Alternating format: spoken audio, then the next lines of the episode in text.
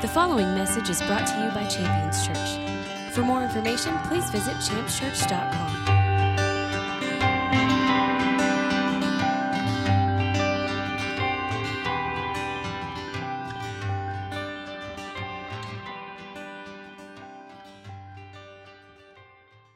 So, as we get into the word this morning, I, I want to, to trust and believe God for something great. Now, here's one of the challenges with, with bringing any message at all, ever. So, if you were, were to be in your seat and I came up to you and said, Hey, you know, God's kind of moved on my heart that, that uh, I think you should bring the word next week. How do you feel about that? And you said, Well, I feel the same. And you were to bring the message next week, you would be surprised at, at how you know God would speak to you, direct those things, and you would bring it, and and something would happen. I mean, there's a, a, an element of bringing the word when when God's generating the word and He's speaking to us. People will feel as if you're speaking directly to them, and you'll you'll hear that a lot. In fact, I, I used to take that as a, a really high compliment, not in the sense of "Hey, attaboy, good job there, preacher. You you really had a silver tongue today." but more of a, a, confirmation that you were in the flow of what the Holy Spirit was doing. And, and so, what's funny is when you bring a topic, certain topics, people may feel more preached at than preached to sometimes. This is a preached at topic when you talk about things like, like repentance and the change that it's called to bring. I want to encourage everyone in the room to not feel preached at. I want to assure you and guarantee you that there's not a single person in this room that this message was designed or written for. Uh, rather, this is what was stirring in my heart to bring to the congregation collectively, and so that's what we're doing. Uh, so, as we get into the word this morning with that in mind, I want to give you a few things to look forward to here. Uh, one is going to be what heaven pays attention to. There's something that we'll see in the scripture that heaven pays attention to, and, and I think it's worth making a note of. I mean, if heaven is noticing it, I think it's worth uh, uh, paying attention to and, and, and giving our attention to it as well, and realizing that uh, heaven's, heaven's giving its attention to such things. A second thing that we're going to find is what matters to Jesus. What matters to Jesus? I mean, what an interesting even sentence to speak. When I speak it, I think like that's that's provoking to me. Have I stopped and asked myself when I'm functioning, when I'm working, when I'm communicating, you know, in any way, shape, or form, what's important to Jesus right now? You know, what matters to Jesus? And we'll see something in the scripture that matters greatly to Jesus, and, and he makes that very clear. Uh, and then a, a, third thing that we're going to find is, is what I'm referring to. Now, the, the word doesn't come out and say it uh, so specifically, but I'm referring to it as the key to change. The key to change.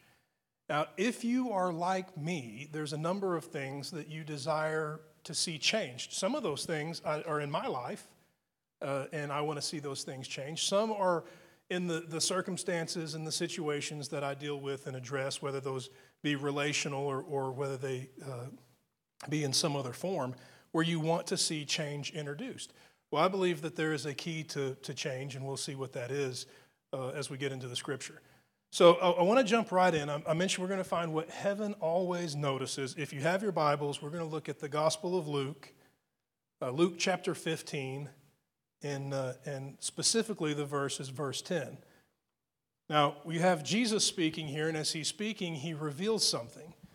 And we're not going to take the time to, to get into the, the context of the conversation or the communication. Rather, we're just taking what he says here and we're going to let it speak for itself. Luke 15, uh, verse 10, Jesus says, I tell you, there's joy in the presence of the angels of God over even one sinner who repents. So, this is a, a, an interesting thing to, to, to read and to consider, just to, to give our thoughts to for a moment. One, that heaven is noticing this. Uh, two, that it provokes a response. I mean, that's pretty interesting that it provokes a heavenly response. I mean, that there's a, a, celebration, that there's joy in the presence of the angels. I mean, you can imagine that, that our measure really doesn't measure up to what's being described here. I mean, when I think about some of the most joyous moments in my life, well, they're fantastic, they're amazing, but most of them are, are relevant to me. Here, here is a, a, a great example. I mean, like my wedding, right? Well, you know my wife, you love my wife, but you probably don't care much about our wedding. If you came over to my house and I said, hey, let me show you the video of our wedding, you would probably think, like, how long is it? You know, do we have to, right? It, that actually happened to my wife and I once. We had gone to out with a couple. We had a, a, an enjoyable meal. They invited us back to their, their, their home for fellowship and, and coffee, and we went in, and then the wedding video came out. God bless them, man, but I was ready to go. Like, I, I, I, don't know any of these people. I'm glad you guys are married, but I really couldn't care less. Now, that doesn't sound very pastoral. I'm being honest with you, and I believe that God will honor my honesty. So, so but, you know, for them, though, that was a real joyous event. And, but it was, it was relative to them. So when I consider the things that, you know, joy and, and create celebration in my life, I have a feeling that it, it pales in comparison to what Jesus is speaking about here that's taking place in the heavens. It's not something in the heavens that is relative. You know, rather, it's something in the heavens that is known and understood in such a way that it's universally celebrated. You know, the word doesn't say there's a few of the angels who almost, you know, uh, uh, went the wrong direction, so they get it, and so they really get a kick out of seeing people repent. It just says there's joy in the presence of the angels when even one repents. I mean, it's this universal, understood celebration. And so I, look at that and I consider, well, wow, that's, that's interesting. One, that heaven notices. Two, that it, it provokes a response. And then, and then three, the idea of, of what this provocation is, the, is, is coming from. And it's the repentance of, of a sinner, in this case, even singular, where it's not even a mass group, but, but just one. And so when I read this, then I ask myself, does this apply to my life? And I have to say, yes, it does. Now, here's what I know. We stood together and we received communion this morning. And as we received communion, we were celebrating the wondrous work of regeneration. The fact that, that I would be born again, or you would be born again, or, or, for the sake of the rest of this, let's just go with we. That we would be born again, that we would have all of our sin and all the corruption washed away from our life, not in part, but in full, past, present, and future, that sin would be eradicated from our life. That's really why we can celebrate e- eternal life, right? Because it's the wages of sin that's death. So you get rid of sin, you get rid of death, and therefore you have eternal life, which is what we celebrate as believers, as, as Christians. So, as we celebrate those things, I, I, I, look at this passage of Scripture and I have to ask myself, does this apply to me? Did it apply to me once? Did it apply to me when I became born again? And according to the Scripture, became a new creature. Old things pass away and new things come. Well, I think it would be safe to say yes, but, but if I were to ask then, does it apply day to day to my life? I'm addressed uh, this, this situation in my mind multiple times, and I come to the same conclusion that absolutely yes. And I'll, I'll explain why as we move forward. Because this passage of Scripture isn't a, passage of Scripture about new birth. This passage of Scripture is a passage of Scripture about the change that's constantly taking place in the believer's life. You know, this doesn't say that, that I truly, I tell you that, that there is joy in the presence of angels uh, every time uh, somebody becomes a Christian or every time someone's born again, but rather it says every time someone who is in error, which is what sin is, sin is an error, uh, changes, which is repent. And that's really what helps have a solid understanding of what Jesus is communicating here is to understand what it means to repent. Now, we live in a culture that's really not good at this. Uh, in, in fact, we're in a very apology heavy culture. I mean, do you feel like the words I'm sorry are a little worn out? Well, I can tell you that I didn't realize how worn out they were in, until I got married and realized how often I say it. I mean, a lot. I say it a lot, you know. And then you find out that you say it almost just like you, you know, it, it, it's it's it's kind of white noise. I'm sorry. You can even say it walking out of the room, turning your back to someone. I'm sorry. I'm sorry. I'm sorry. And, and unfortunately, you know, those uh, apologies are, are meant to have an, an effect. They're meant to, to bring some consolation, but they become a little watered down over time. But when we look at repentance, we don't see apology because apology is just simply acknowledging that something was wrong. I mean, what's the benefit in that? If I were to afflict you and hurt you and then just acknowledge, yeah, I did it, does that help you at all? Does it help the situation at all? Not at all. So we live in this apology heavy culture where we feel like we deserve a medal because we acknowledge we did something wrong. Whoop de doo. I mean, anyone who was involved in the matter knows you did something wrong. That's not helpful. But, but it, in the situation that we're looking at here, we're seeing not apology, rather repentance. And when we go to the word for a definition of repentance, it starts to make really awesome and powerful sense. That to repent means to, to turn away from or, or, or to stop doing something. If you wanted to shorten it just to one word, which I really like to do to simplify things, it means to change. It means to change. So, what we see here is we see something really amazing. I mean, Jesus is talking, he says, Hey, guys, I tell you, heaven notices, and it has an impact on the heavenly environment. And let me tell you something heaven is awesome. But this is so awesome that it distracts people from heaven and they notice this instead. That'll tell you how powerful this is. What's the this? This is when somebody changes sinful ways. It's powerful, it's important, it, it's, it's really the point of, of what Jesus is doing as He's at work in our life, continuing to, to move us from what the word promises is glory to glory. It's not just a, a road trip, but rather it is a series of transformations and changes that bring us to the place of maturity that God is raising us to.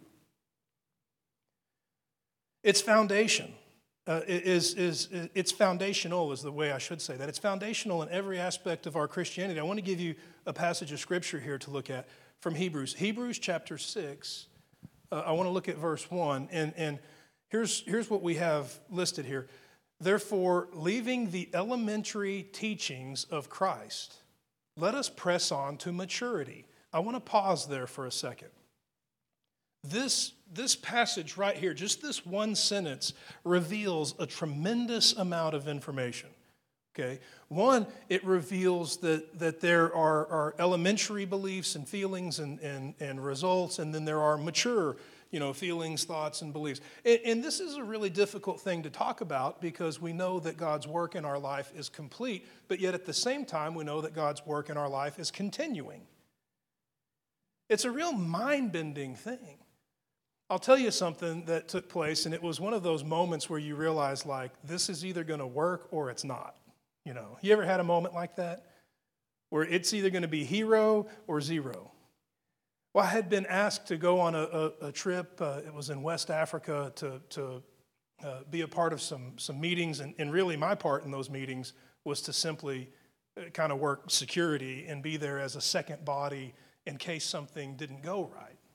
Uh, so, to carry luggage and things like that. It was a very simple trip. I hadn't been invited to be a speaker or anything like that. But while we were on en route when we were flying there, I was told by the, the, the, the speaker that had been listed, the, the headline speaker in that conference, because you're with me, they may ask you to, to share some things. They may ask you to give your name. They may ask you to stand and wave. You know, they may ask you. So just be ready for that. And uh, uh so the, the man that was there is a, a, man named Larry Titus. Many of you know him. He wrote a book called The Teleios Man. Now, teleios is a, a Greek word for, for perfect or complete. And it's in the scripture, you know, that the, the work of Jesus in your spirit man is, is perfect and complete. So this book is called, you know, if you translate it, it's, it's the perfect man, the complete man. And he stood and he, you know, as the, the, the whether you want to use a word like keynote speaker or guest of honor or, or headline speaker in this seminar, this, it wasn't a seminar, it was a conference. And all these global leaders, and it was a, a really great event. He, he delivered the, the, the messages from the book that he'd written, and it was really great about being the perfect man, being perfect in Jesus. And every word that he spoke was really spot on. And, and I mean, I don't know a more biblically founded teacher than, than Larry. He's really amazing to listen to. And in fact, he's got so much scripture memorized, it, it'll just it'll make you feel dumb, really, because you listen to him and you're thinking like, you got a cheat sheet somewhere, buddy? Because I don't know anybody that can roll it out and recite it like he can. Phenomenal. And he delivered the message there in, in his very eloquent, very wonderful delivery, great response. And, and then what I find out is, hey, we want uh, you to speak next. And the you in that case was me. Like, you mean smile and wave? No, no, bring a message. Okay. So here's that hero or zero moment, you know. Uh, stand up and, and you're trusting that God is going to, to provide. You're trusting that the Holy Spirit will inspire. And let me tell you something from the moment that I've ever been called to do anything concerning delivering the Word of God, I have stood on a passage of Scripture and I stand on it even today that, that it's not you who speaks, but it's the Holy Spirit that will speak through you. And that is what will provide the, the, the, confidence to, to stand and deliver and trust that God is at work in the people that He loves. And He loves you a lot more than I do. And I love you a lot. But He is here to speak to you, to minister to touch your lives, and I trust that His words will do just that. So I'm standing there and I'm thinking, well, okay, you know, God, what do we speak? And keep in mind, these people have just heard the, the, the keynote speaker, the, the, the, headline speaker, deliver his uh, uh, main message from his new book about being perfect. And this is, these are the words that came out of my mouth when, when I took the podium, greeted and smiled and waved. And I said, God has made you perfect.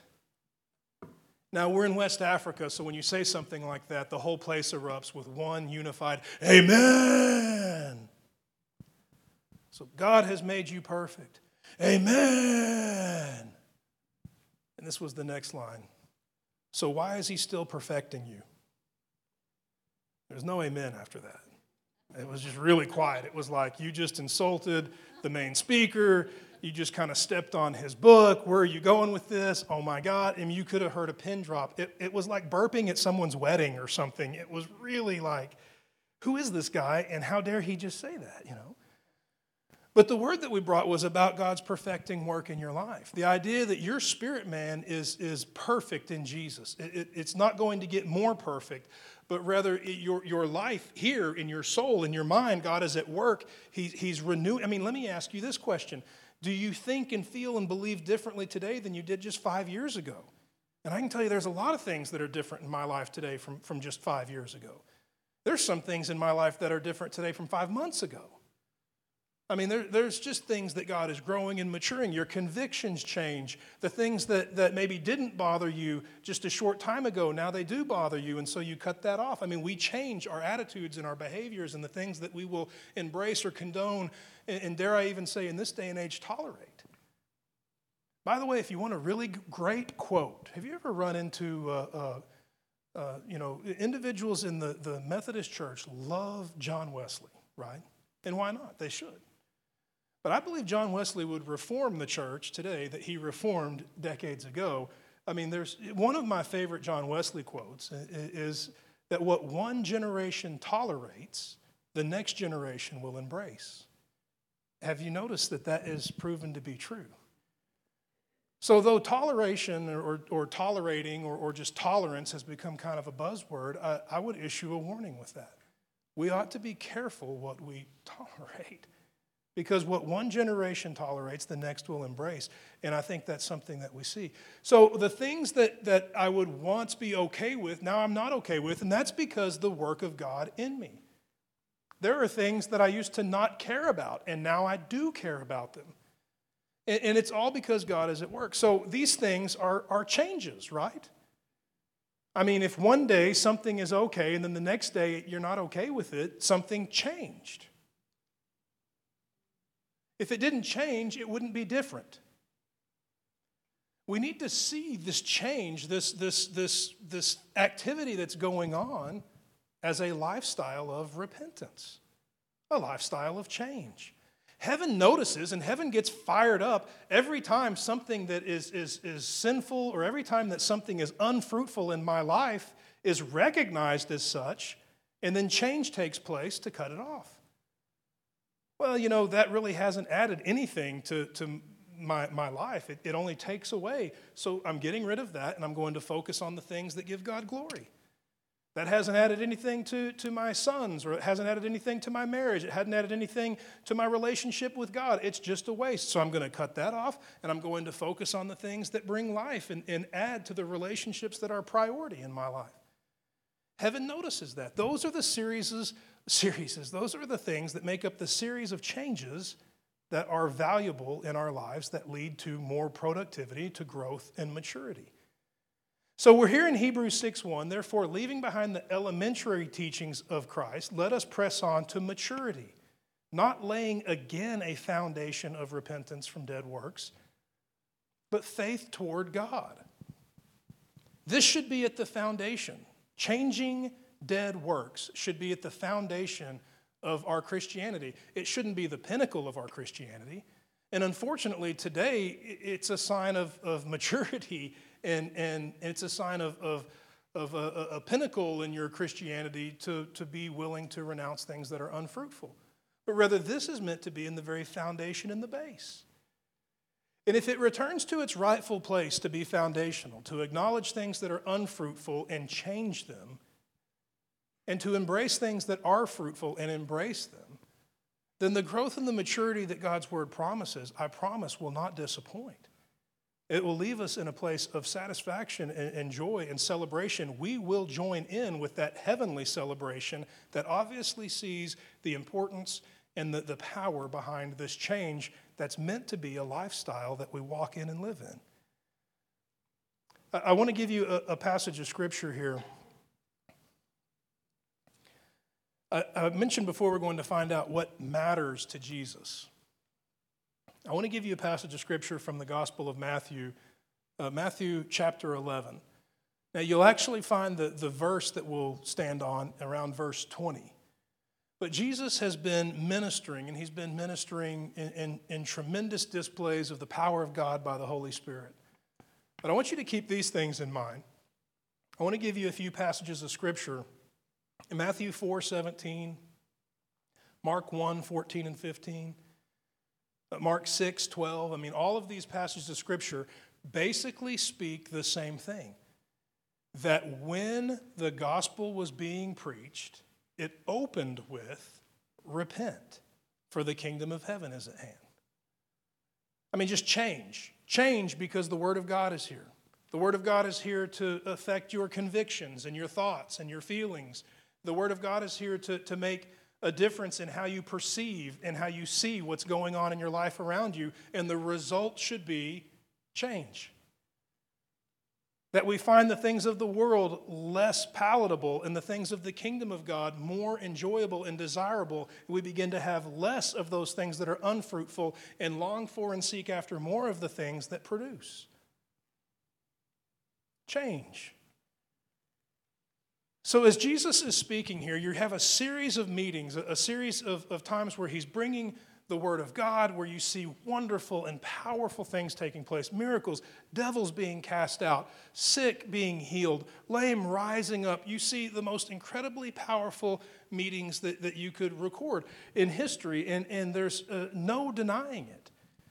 The eyewitness accounts, the, the results speak for themselves. I mean, you just see these, this manifestation of the power of God, things that, that we today would see as, as amazing, and, and, honestly, we would, we would immediately declare it, you know, a, a, a powerful, legitimate manifestation of, of the power of God, and most would probably see that as the point, but rather it's not the point. We're going to find out what matters to Jesus when we look at what he says concerning these things. He talks about these meetings, rather, the cities where these meetings take place. And in Matthew 11, uh, verse 20, he, he says, Jesus began to denounce the cities in which most of his miracles were done because they did not repent the power of God being manifest in your life is not the, the, the, pinnacle of maturity or, or the point of God's work in your life. It's not the, the ultimate achievement.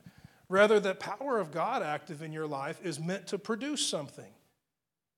The, the product that it's meant to deliver is the change that God is calling us to. I mean, consider this that Jesus goes into these cities and and, and he, he preaches. In fact, there's scripture that says Jesus went into some cities and didn't do many miracles because they didn't believe or, or, or, or something along those lines. So you can see that this is a city that actually believed. They came out for the meetings, they brought their sick, they brought their lame, they brought their demonized.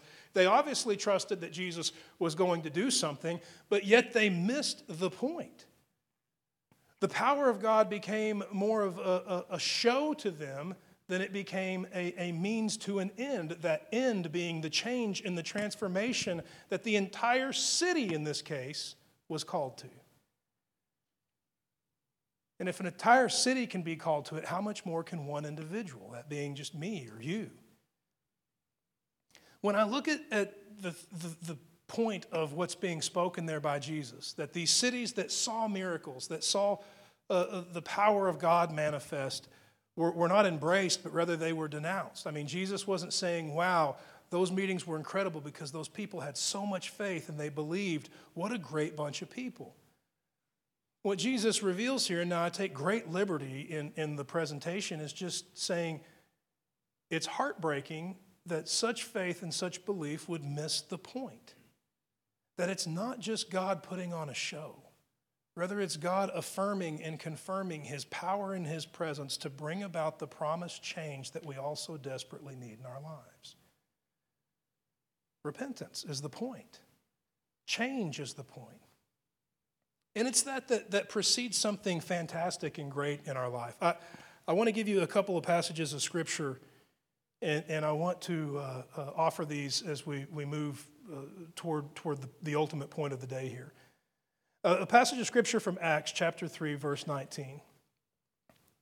It speaks of repentance, and the, the declaration is, is as follows Therefore, repent and return, so that sins may be wiped away, and in order that times of refreshing may come from the presence of the Lord. I mean, that sounds pretty amazing. That sounds like a really fantastic promise. Think of any situation or any circumstance where you want to see relief, where you want to see change, where you need to see transformation, and ask, hey, do you think this would be a good solution to that? A time of refreshing from God. Yeah, that sounds pretty good. It's not just a break, it's not just some downtime, but rather it's an, it's an imparted solution from heaven that brings about refreshing, rejuvenation. And then that word refreshing is really uh, amazing. Now, we have used this before in a previous message, but I think it's worth reiterating because it's a really powerful uh, uh, definition and it really brings home the potency of the message. That word refreshing, if you go to the Greek to look up its, its actual definition, you know, we translate it refreshing for readability, but the actual meaning is recovery of breath recovery of breath. Now, that's one that's really worth kind of thinking about. Have you ever had the wind knocked out of you? That's a weird thing, right?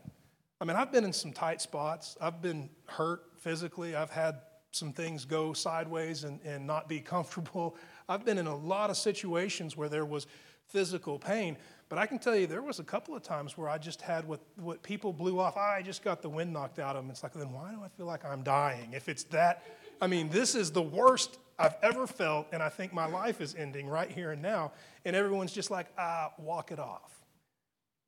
Think about even just holding your breath.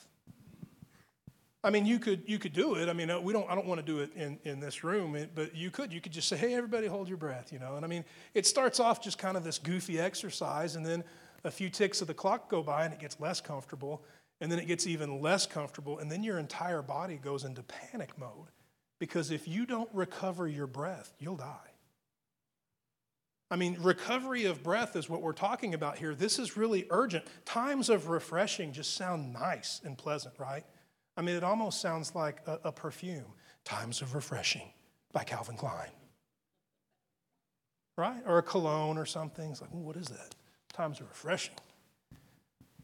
But for us, this is a, an urgent situation, and it all starts with change, repentance. It, change to get rid of those ways that are unfruitful so that you can recover breath. You want to know again to simplify it down to one word, and this is this is from the concordance or, or you know a Bible dictionary, so to speak. If it goes down to the one word definition, it's revival. Revival. Not just revival as in like, hey, y'all, let's have a church meeting and we'll have us a revival, but I want you to think about revival as, as its rightful way. You can't revive something unless it's dead. In the hospital, if they begin to, to resuscitate or revive a patient, it's because that patient has flatlined. I mean, revival, you could have a situation or a circumstance that you would write off as dead and over. I mean, it could be a family situation, it could be a marriage situation, it could be a business situation. You name the situation, it could be in the most urgent of circumstances or, or scenarios to the point where you've even declared it dead and gone. Hello. That was a nice ringtone. I would I used to dance more. I pastored a, a church, and the church was largely African in, in population. It was in Oklahoma, it wasn't uh, overseas. And oh, I mean, just the, the different songs and the diff- it was relevant to the congregation. So we would play some different songs, and they were really incredible. And a lot of the rhythms and things just made you move. Now, I mean, I'm still who I am. So, you know, it kind of starts like this. And then all of a sudden you look around and everybody else is like doing one of these with their hanky out, you know, and you just think like, I, I want to do that. So then one day you get the guts to do it. And you just get going. You go. And everybody's just kind of looking like, what? And you, I got a little bit better.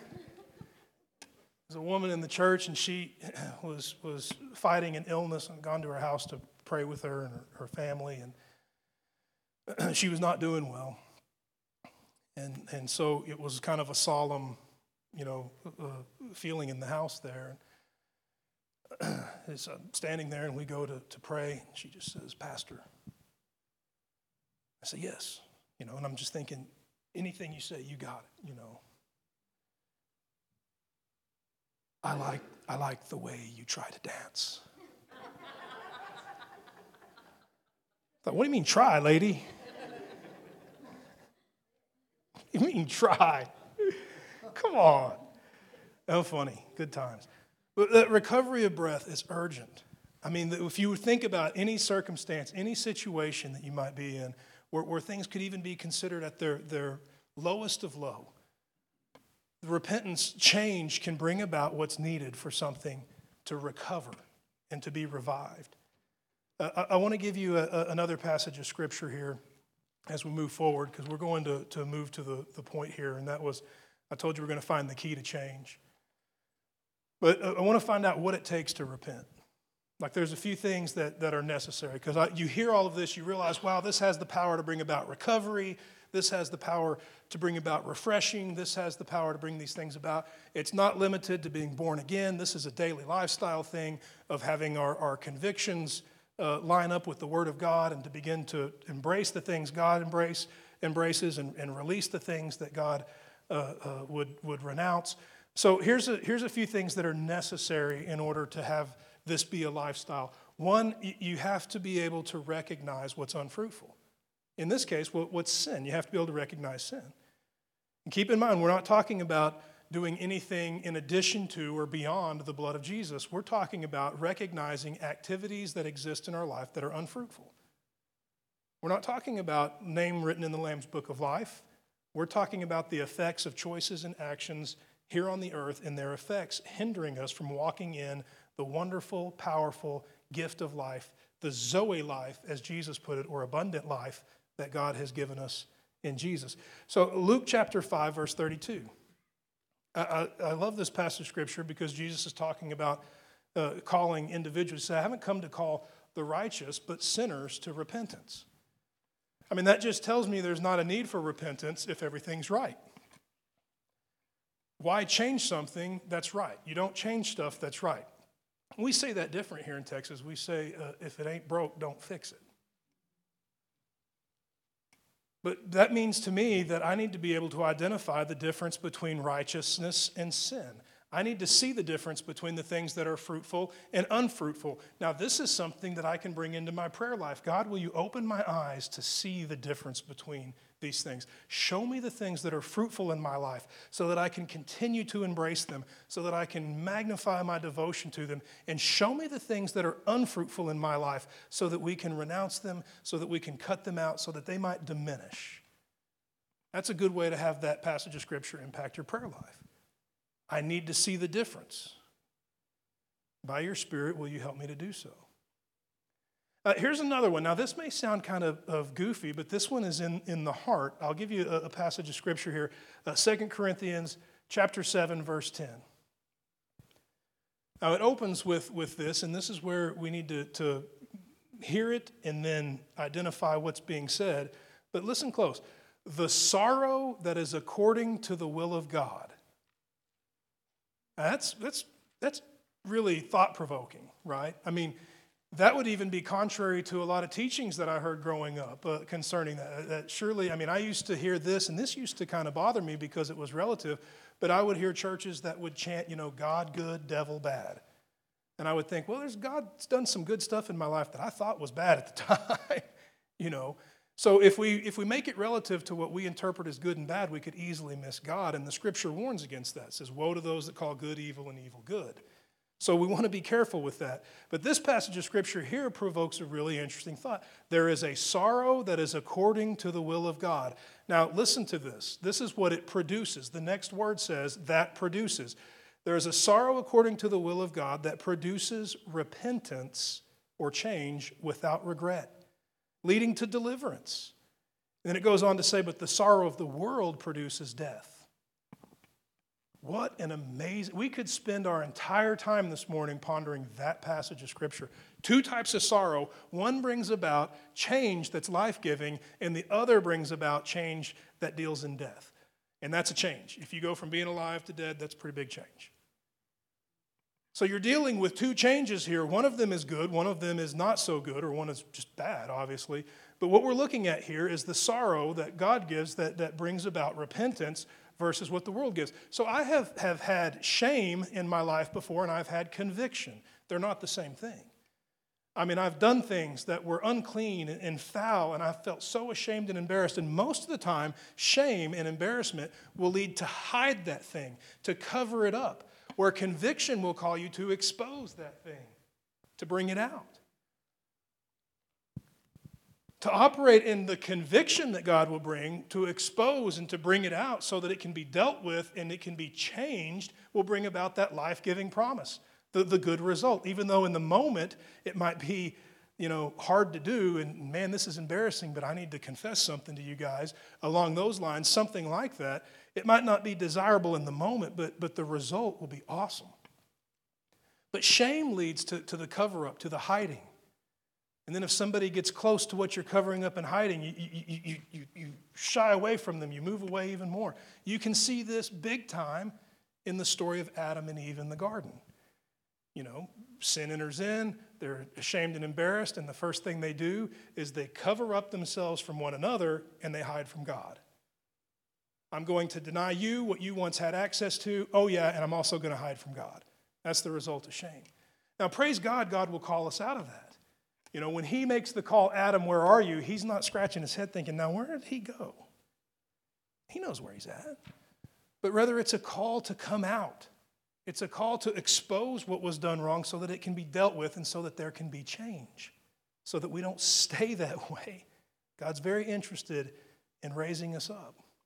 So, one, we need to be able to recognize what's righteousness and what's sin. Two, we need to be able to recognize what is the sorrow that comes from God versus the sorrow that comes from the world. What is conviction of the Holy Spirit or what is the shame of the devil? And we need to be able to recognize those things. I would introduce that into my prayer life. Father, let me be sensitive to the conviction of the Holy Spirit. And let me be completely deaf to the shameful accusations of the devil. Let me be led by conviction and not burdened by shame. Great thing to introduce into your prayer life. I want to give you this, this last uh, scripture here. We're going to close with this. I mentioned we're going to find the, the key to change. I mean, again, remember, we, we all have things that we want to see changed and, and things where we need to see God's change at work in our lives, I want to offer this passage of Scripture as, as a, a key, a, a necessary uh, uh, element for change to take place. We're going to read the passage of Scripture, we'll take it at face value, and then I want to, to take the time to think about it and allow that face value to, to multiply and to, to expand uh, into other, uh, other elements that, that it could have a real massive impact in. Uh, Romans chapter 2, verse 4. It's revealing a truth. Now, we're going to read the truth for what it is, and then I want you to consider what all that truth could be applied to. So, Romans chapter 2, verse 4, here's how it reads. Remember, our goal here is to achieve repentance or to achieve change.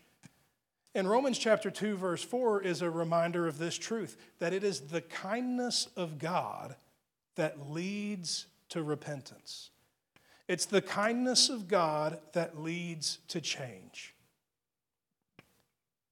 So, in and of itself, it, it, almost sounds like, you know, a cheesy fortune cookie. But if you start to think about the words here in this short statement, you begin to see really wonderful and powerful things.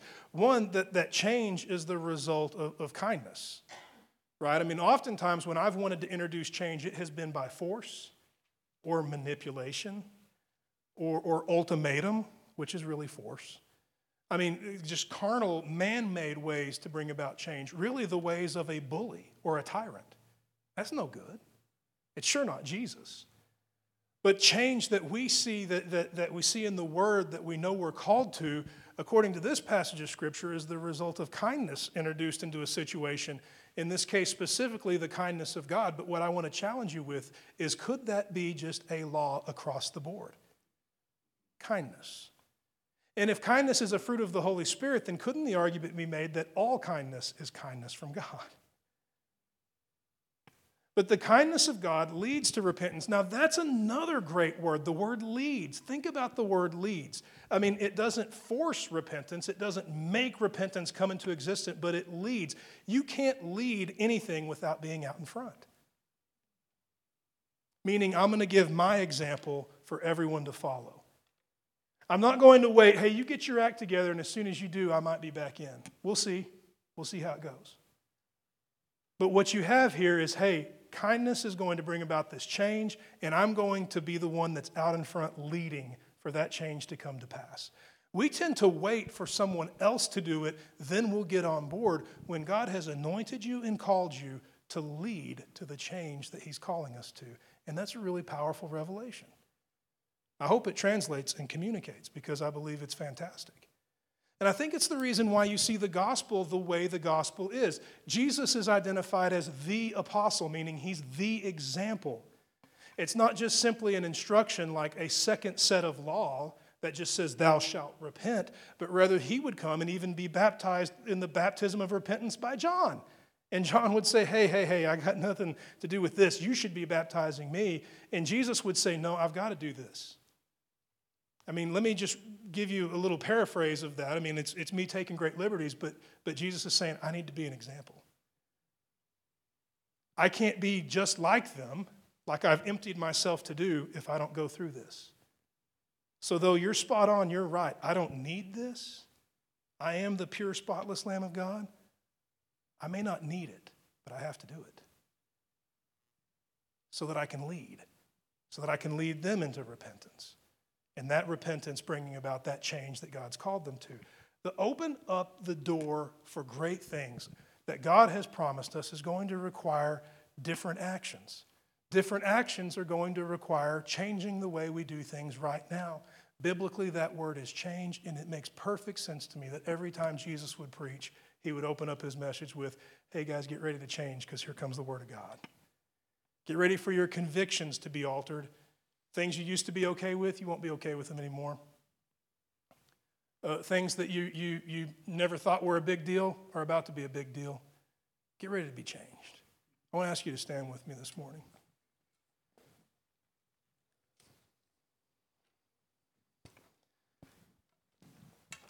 Oftentimes we hear the word repent and we just immediately go to a a state of, of hellfire and brimstone, you know, confess your sins or you're going to hell. And I think those are, are you know, powerful and relevant points of contact with the idea of repenting. but the idea of repentance as a, as a lifestyle, you know, to have that be introduced into our, our prayer life. Father, I want to be a repentant man.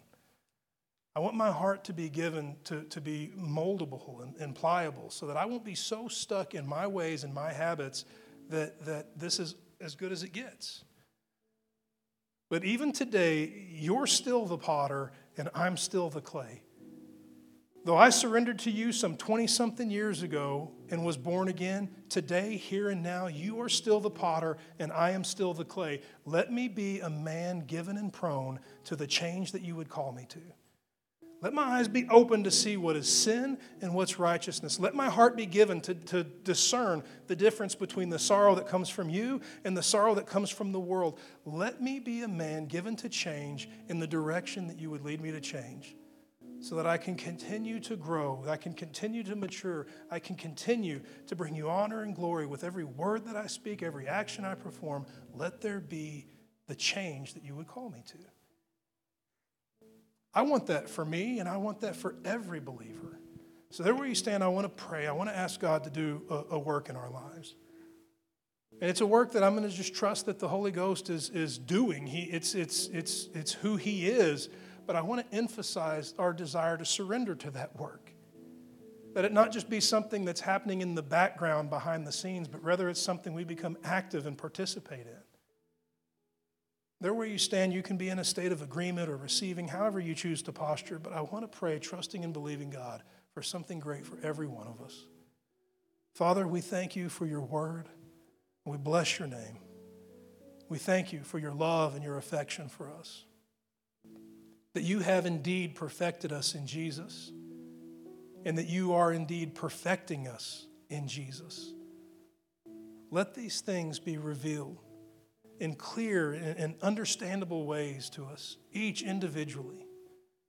And let our hearts be softened, that we would be given to the change you would call us to. Let us be attentive to the conviction of the Holy Spirit. And let our ears be deafened to the shame that would keep us in bondage. Let change and transformation be something that we would desire and long for that we would see and know your, your interest in our lives maturing and growing and prospering in every way. And let a desire to be a repentant people fill our hearts and minds and affect our lives in such a way that our lifestyle may change into that lifestyle that you would call us to a lifestyle of sensitivity to your direction and your counsel given to abandon the things in this world that would be unfruitful, and given to embrace the things of your kingdom that would produce. Let all the, stubbornness and the, the, the pride and the tradition and the habit that might hinder these things, let it all weaken, crumble, and pass away. And let the humility of heart and the trust that you are the potter and that we are the clay define who we are and how we live. And we surrender to your shaping and your molding.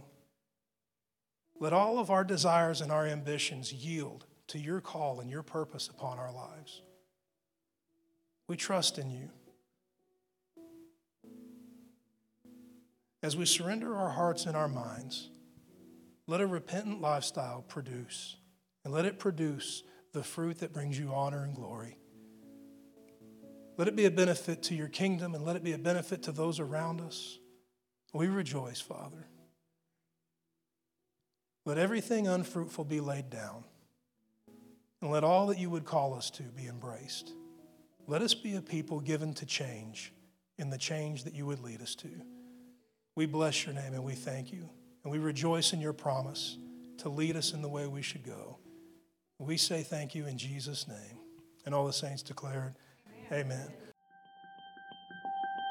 Thank you for listening to this message from Champions Church. We invite you to join us this Sunday for our celebration worship service. For more information, please visit us at championschurch.com.